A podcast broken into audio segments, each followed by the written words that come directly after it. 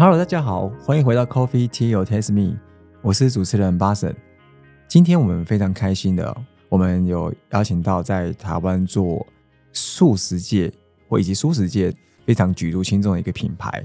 那我们今天特别邀请到他们的创办人来跟我们分享素食以及素食在我们生活中的一个重要角色，以及对我们环境有什么样的一个很大的一个帮助哦。那我们欢迎善果餐饮。严信用创办人 Richard 来跟我们做今天的分享，那么欢迎严创办人。嗨，巴神，各位听众，大家好，我是善果餐饮的创办人严信庸，很高兴在这里与大家认识。好，Richard，那我我想说，这一开始啊，其实我很想要聊的是这个永续嘛，那永续跟素食或是素食产业它的一些相关联，你觉得这个素食产业啊，在我们永续的这个？发展里面，他扮演什么样的一个角色啊？呃，其实素食，我认为就是最好的一种。呃，我常常在谈叫个人 ESG，自己可以做得到，自己可以做到，因为企业都在谈如何达到 ESG 的目标，规模太大，规模太大，它有比例原则，对，一步一步。那个人也可以做个人 ESG，是。所以台湾因为在呃舒适的比例。算起来，在全世界算第二高，大概第二高，大概占了十三到十四个 percent，是。那代表说我们有很好的基础，是。那这样的一个基础，其实以素食来说，你一一餐素大概可以减碳两公斤，那它变成是一种对自己好、对环境好、很好的一种个人可以达到的目标。所以这也是为什么我认为吃素不单是一种。可以从自己做起，同时可以带动影响别人，很好的一种生活习惯。对，呃，像我和我的家人，我是自己从弹性舒适，然后再慢慢影响家人啊，到慢慢呃决定要创业成立这个餐饮集团。我一步一步啊去实践，就说，哎，我怎么来带动我的同仁？所以我的同仁也是加入我们公司，至少要达到一日一素。一天至少一餐吃素，由公司来供应，让他们能够达到这个目标。这是员工加入善国一起工作的一个条件之一吧？是，呃，为什么你知道吗？就比如说以办公室总公司来说，对，呃，公司通常不大会供应餐啊，比如午餐大家就自己买便当或出去外面吃饭。是是。可是我既然加入了一个舒食集团，我觉得。我们不要放他出去吃饭，哦，所以我们就请了一个师傅，是每天去料理午餐，然后做了四个保温桶，送四道菜，然后我们办公室就用饭锅煮饭，然后大家中午就一起吃饭。这个是我们目前所做的。所以这几年，呃，我们成立善果蔬食的餐饮集团，目前有六个品牌，一步一步呃提供给客人。提供给同仁，那接下来要推动这个个人 ESG，推动这个一日一素的活动，就是我觉得跟环保和永续经营最直接的关联是这样子。嗯，是，但我现在觉得说，在台湾虽然我们素食啊，或者吃或弹性素的人口，其实像你刚才提到也蛮多的，但是在推动这边，我们要，因为我们希望是让大家刚才提到一日一素，我们要怎么样去扩张这个影响力嘛？你觉得以上果餐饮目前的这个计划来讲？怎么样去推动这个？你觉得比较帮助？可能就是口号倡议吗？还是说有什么样的一个阶段性的一个规划？用这种一字一数这种概念，弹性素的人先拉拢弹性素的人，再开始慢慢转向更多的素食比例。是，我我觉得它绝对不是一种倡议的活动，就像放烟花一下子蹦就没有了。对，它是一种滴水穿石、滚雪球般让人去影响人的这样的一个习惯。比如说，现在有二十一天的纯素计划，是现在有周一无肉日的活动，这都非常好。我在香港住过五年，呃，香港的 David Young 在早期他推出这个 Green Monday 的活动，你知道香港是美食之都啊，全世界最好吃的食物都在那个地方。对，那基本上要推动素食不容易，可是他很聪明善巧，他说：“嘿，何不让我们一个礼拜一餐，礼拜一哈。”大家都吃素，结果我跟 David 在聊的时候，他当时告诉我：“然后你知道吗，Richard？香港他推这个活动几年下来，每四个人有一个人参加过这个活动，所以代表你把这个活动设计的好，让它持续不断的去扩展，它是容易可以呃让人影响人。对，所以当公司有一个人参加了以后，他就哎，你要不要考虑试试看？哎，我们这个部门要不要一起来？所以他会一直一直产生这样的效应。所以我们希望这个呃，不仅仅我是餐饮业，其实早期。我大概三年前就有这个一日一素的想法，但是我觉得不行，因为我是个餐饮业者。我如果餐饮业者来推一日一素，好像鼓励客人都来我餐厅用餐了。但我现在不这么认为，我觉得我们想串联更多的团体，包括实力，它是一个非常好的一个自媒体，包括便利超商。现在便利超商你可以看得到，台湾几个龙头的超商都在推动舒适，甚至有所谓的。舒适专区，对，呃，包括直径，包括很多大家团体一起来，我们来鼓励更多的客人，更多的朋友从饮食来改善。那严格讲起来，这种呃畜牧业大家都知道，对环境的影响比制造业来的更大，但畜牧业又有绝大的比例是来自于从饮食。所产生出来的需求，对，有需求才有供给。是是是，不管你是呃吃肉啦，或者是呃牛奶啦、鸡蛋啦，其实都是来自于我们的需求。是，但是我们在讲，就是说，它这个改变，它是需要佛教来讲，需要很善巧，开方便法门，让大家容易进得来，是，然后容易留得住，然后能够持续的一步一步，呃，从生活习惯来改善。所以，如果你从生活习惯你试看看，哎，我一天有一餐素食，其实，呃，我午餐如果吃肉，晚餐就不要吃啊，或者我晚上有应酬，那我午餐就不吃肉，其实影响不大。然后，等你产生习惯了，哎，我可以持续这样下去，甚至我可以考虑，那要不考虑一天两餐，或者我就变成是一个纯素食者，我觉得这个就容易让人家进得来。是，刚提到容易让人家进得来这件事情，我觉得要拉容易进来，除了推广这个一个概念之外，我觉得应该也要让他们知道吃素食或者是素食到底有什么样的一个好处哦。因为如果只是刚讲说哦，这件事情好像可以减碳，有的时候他就觉得啊，减碳有些时候他可能对个人的感受力没那么强。是是是是，就是我要怎么样让他觉得感受力比较强这件事情。我这几年观察哈，就是说人会改变。从荤食者慢慢从弹性素食这样改变了，老中青大概那个观念不大一样啊。年轻人他会容易从这种爱护动物的这样一个角度比较容易进来，是。所以我们看到很多年轻人，他看到动物受害，他看到这些因为动物产生的这种内心的这种同理感，同理感。然后他就觉得我不要再伤害他们，是啊，我不想再吃肉了，非常不容易了不起的一件事情。但中年人呢，他开始对环保意识会有概念，他觉得不行，这就是我们的环境，我们的下一代怎么办？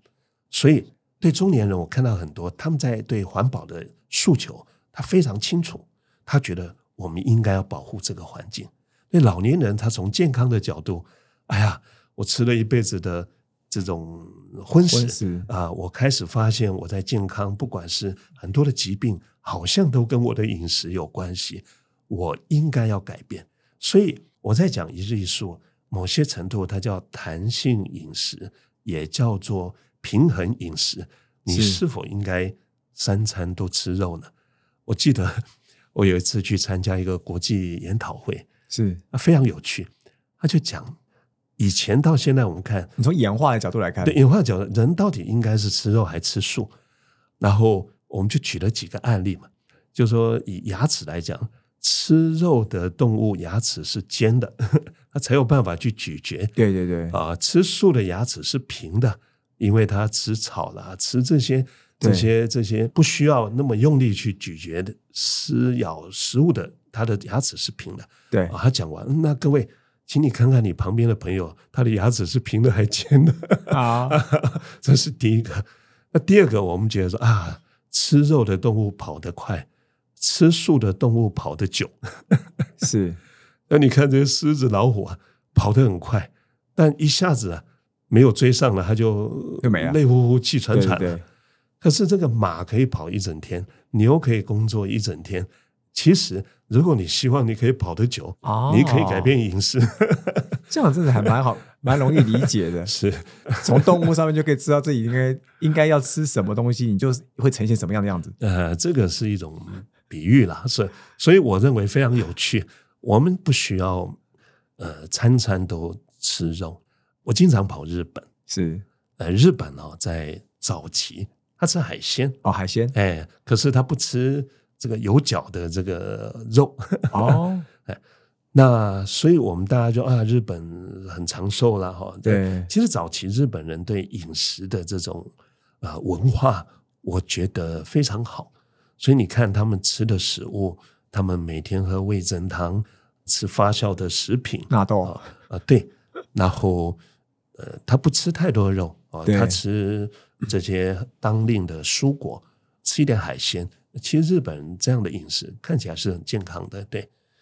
呃，那这几年有改变，有因为很多这种饮食文化的改变，是。所以我在参加那个国际研讨会，他就说，他说日本现在有一个挑战，他说小孩子过动的比例越来越高，过动。呃，过动对。他们觉得跟这个饮食有一些绝对的相关联。我在当时参加这个研讨会啊、他提出来的报告是这样子啊，所以日本有这个百年老店，对呃，有将近十万家，两百年的还有三千七百家。你想想看，一家店要传两代、三代、四代，只做一样东西是多么不容易。那这个心性要非常安定，是其实跟饮食有绝对的关系。如果你的饮食是容易让你心性不定，然后呃心情反复，容易暴怒，其实说实话，确实我觉得也不大容易。所以你百年，如果你的饮食不定，然后百年老店比较呃不会出现这个是，我在那个报告他们听到，他们认为以蛮后特别的以后这个百年老店比例会越来越少，因为跟饮食有关系。你从小的饮食就年代影响你啊、这一生能不能专注只做一件事情，其实是这样子。我在想日本日本的职人文化，有可能会因为饮年轻一代的饮食改变之后，慢慢的会失传。所以当时我在参加这个研讨会的时候，他们提出一些很大量的这种他们去研究，对。呃，他们所提出来，他们觉得日本人的早期的饮食文化才是最好的情况，是这样子。嘿。哦，这是蛮特别的发现的，是就是是而且一般这种在媒体里面也比较不会听到这样的一个见解。对，因为我在从事这种舒适餐饮，对，那当然也相对的对这种健康的议题特别关注，所以我也是透过朋友介绍，让我去参加这个研讨会的时候，我就观察到，哇哦，大家开始从不同的角度在关注，呃，从饮食跟环保、环境保护、跟健康、跟这种爱护动物生命的这种关系的连结，其实已经越来越清晰了。是所以吃素有很多理由，但你总会找到一个理由说：“哎呀，我我愿意改变我自己。”是这样子。是。前面也提到一些新的一代的这种，就是他可能饮食的那种跟过去不太一样，或者是他们可能会吃荤的比较多。这样看起来说，在推广这个素食或素食的这样一个产业的时候，目前你觉得在台湾来讲好了，普遍遇到的挑战是什么啊？就很难推的情况下是怎么样？呃，我认为机会大过于挑战。是所谓的机会是很多年轻人吃素的比例正在大幅的增加。哦，所以以前在台湾过去受宗教的影响而吃素的比例很高。对啊，呃，呃非官方的正式统计呢，他们说可能是八十个 percent，大家都是因为宗教的元素而吃素。但现在很多年轻人，哇，很年轻就开始吃素，他可能看了一个影影片，因而感动，他就改变他的饮食，甚至于最近开始有越来越多的这种健美啦、各项运动的冠军，他们都说我是一个素食者。啊，素食者也可以拿冠军，素食者也可以很有力量，对，很有能量。呃，很多从事这种健康，比如说瑜伽，我认识很多瑜伽老师，是。他们都是素食者。哦，他们就会做成一个非常好的表征。所以你看到现在很多年轻人穿着这种紧身，好像刚从健身房，对对对对。这个这个瑜伽中心走出来，我想这个在以前我们就哇天哪，你怎么会穿这样的衣服？但现在我们很自在，我们觉得这很棒。是啊，他们觉得他们在过的这种健康的 lifestyle，他们想让更多人能够知道，所以这样的比例越来越高。那我认为，特别在台湾，因为台湾是我认为这种属于比较均富国家，大家容易去达到舒适的目标，应该是比例最高的。因为最高比例是印度嘛，印度将近四十个 percent，但印度因为它有文化，而且文化影响，对那个佛教的起源地哈，然后贫富悬殊很大，这个不谈。但是以军富国家来讲，台湾是比例最高的，所以我觉得是大有机会。是刚才提到说我们要减碳嘛，就我们 C 参数会检讨两公斤的这个碳排。嗯，那减碳，我觉得另外一个比较一环就是说，我们怎么样去。多加的利用这个在地化的一些啊产品，减少碳足迹嘛？那你觉得善果餐饮在未来的一些规划里面，怎么样去跟台湾的一些啊农业有更深一步的这个结合嘛？然后来让他们就是可以更持续的一些这个运作下去，然后达到永续的一个发展。就是从餐饮餐饮的角度，我们推广这个数字，然后呢，我向上延伸到。我们怎么样把扶持台湾的一些农业，然后持续的让他们也可以壮大，然后也许一连串的去减少这个碳足迹。是，呃，我是因为五十岁才创业，也是蛮前辈了。对，说实话，五十岁以前我都没有想这些事，因为我在香港住过，是我在美商待过，我我我们只是在想怎么创办一个事业，让它规模化、经济化。形成这种市占率有影响力的品牌，但五十岁创业以后就开始在想，我们能够为这个台湾的年轻人做点什么事。所以我大概有几个想法：第一个，帮助青年创业，是特别是在舒适的青年创业，因为年轻人在发展一个餐饮事业很容易阵亡哦。所以我看过一个调查，百分之七十活不过两年。百分之八十活不过三年，所以他们好不容易去学了一技之长，跟家人、跟银行借钱开了一个餐厅，结果两年内倒闭，然后从此可能就不再想这件事情，太可惜了。这是第一个我看见。那第二个，我我到时候怎么帮助农业倒不敢当，我一开始会去从在地食材去找，是呃，比如说我们用。宜兰行建村的有机米，当时推动的是这个合作社的一位呃非常了不起的，我们都叫他这个陈梅奶奶了哈。对，其实他是在宜兰，他就偶尔去吃到一个有机米，说：“天啊，这个有机米怎么这么好吃？”那我这我们合作社是不是也可以鼓励农民来做这个？可是这些合作社的这些农民说：“哎呀，喂喂出去了，给小磨货了。”哎。他说：“没关系，我成立这个合作社，我来帮你哦，你就尽管种吧哦。”啊，就终于啊，有一个农民受了他的影响。他说：“你你产的我都帮你卖，到处去找啊，然后好不容易卖出去，他又说服，哎，你要不要也加入？慢慢慢慢慢，啊，然后扩大面积啊，从十公顷、二十公顷变一百公顷哦，变成一个宜兰的行建村，台湾第二个所谓的有机村哈。是，那他做这个事已经快七十岁了。”可是他还一股热情所以当时我受了他感动。我说没问题，我就用你的米是啊给客人吃，成本高一点，但是我觉得 OK 是啊。同时我们一度也在卖他的米哦，在店里面卖他的米，现在不用卖了，他都不够了，已经打出知名度，已经打出知名度了哈。所以对我来讲，其实呃，如果可以找到这种啊很好的这种在地食材来帮助他们，我觉得我。我现在就很有 passion 了，呃，第三个，我觉得怎么让这些呃所谓的农产品再加工利用？我们最近就找了一个非常好的这种益生菌的这种腌制。所谓的腌制啊，我待会给您看，啊把这个高丽菜啦，把白菜啦，各这各种，他用过一种新的方法，能够达到它腌制保存期限很长，而且风味极好。那像现在最近高丽菜有。大量生产，对。啊，可能有的产地一颗卖十块二十块了，对，好可惜，贵的时候一颗一两百块，现在便宜的一个一二十块钱，落差超大。那如果这个时候我们把它做成这样非常好的腌制食品，就像日本他们在腌制食品，他们开始有人在讨论这种发酵食品的好处。是。好，我觉得这个是我们很希望可以尽一点力，可以帮点忙。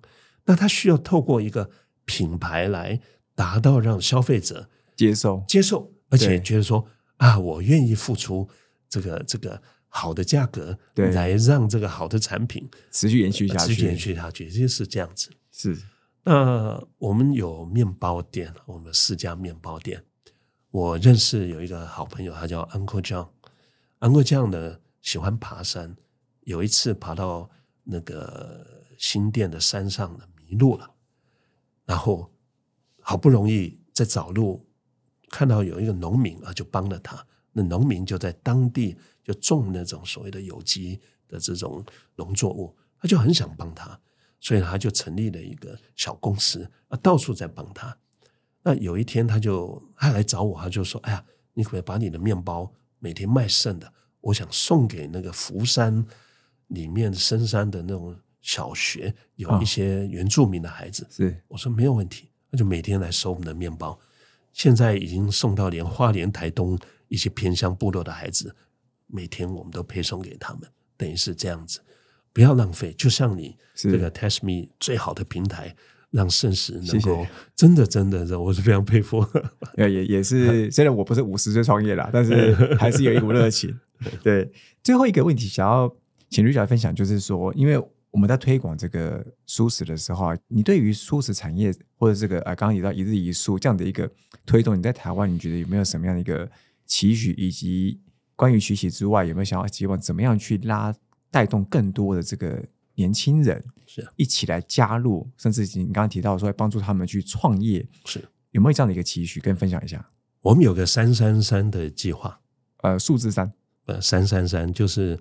投资一个小店三百万啊，然后我们让三个年轻人当股东，然后给他三十趴，在没有风险的情况下，是让他可以内部创业，是，然后他一旦做起来，他在帮助下一代更多人，三三三。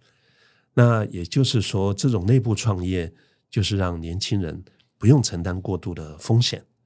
第二个，呃，我觉得吃素。以餐饮业业者要做到一个叫“吃素不严肃”的目标，严肃啊，不严肃，吃素不严肃，意思就是说，哎，客人来吃的，可能还没有感觉这是素的，对。所以我们在开发产品的时候，就带着师傅在研发说，哎，你要让荤食者能够喜欢，你要让这些吃素的朋友带他吃荤的朋友来的时候，他的朋友说，哇，好好吃，我都不觉得今天没有肉，类似像分子料理的概念。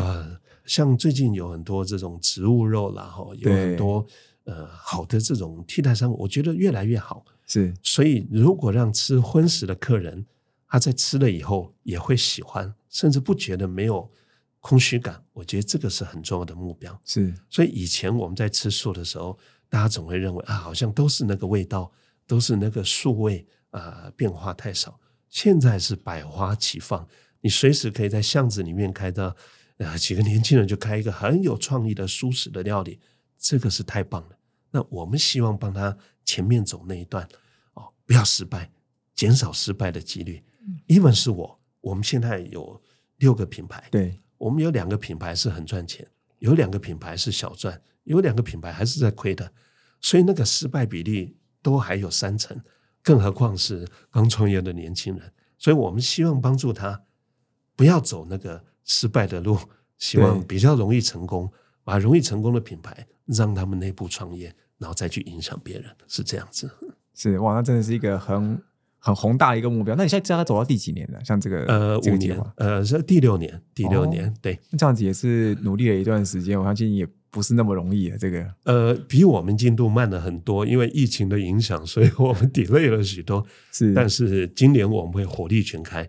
啊，让年轻人有更好的发展。好，非常期待未来马上可以进到这个善国餐饮，能够持续的帮很多年轻人用三三三的计划来带动更多的这种素食产业，在 台湾这边可以更多的这个成长的一个空间跟机会。是，我也很鼓励了，就是说愿意从事素食的青年，呃，当然，我当时定了个目标，想帮助一万个青年。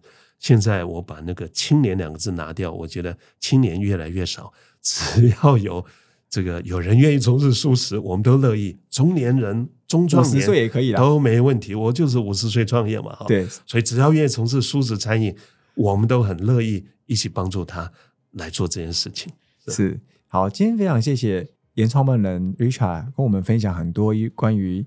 素食、素以及素食产业在台湾这个整个的发展历程，以及三国餐饮怎么样来协助素食在台湾这块土地能够持续的这个成长以及发芽，呃，应该说也不是发芽，应该到茁壮的这个程度，因为基本上我们一个很好的一个基础人口存在。是，那我们再次谢谢善国餐饮严新庸创办人带给我们今天的分享，谢谢，谢谢巴神，谢谢各位听众，Coffee Tea or Taste Me，轻松聊永续，我们下期见，拜拜。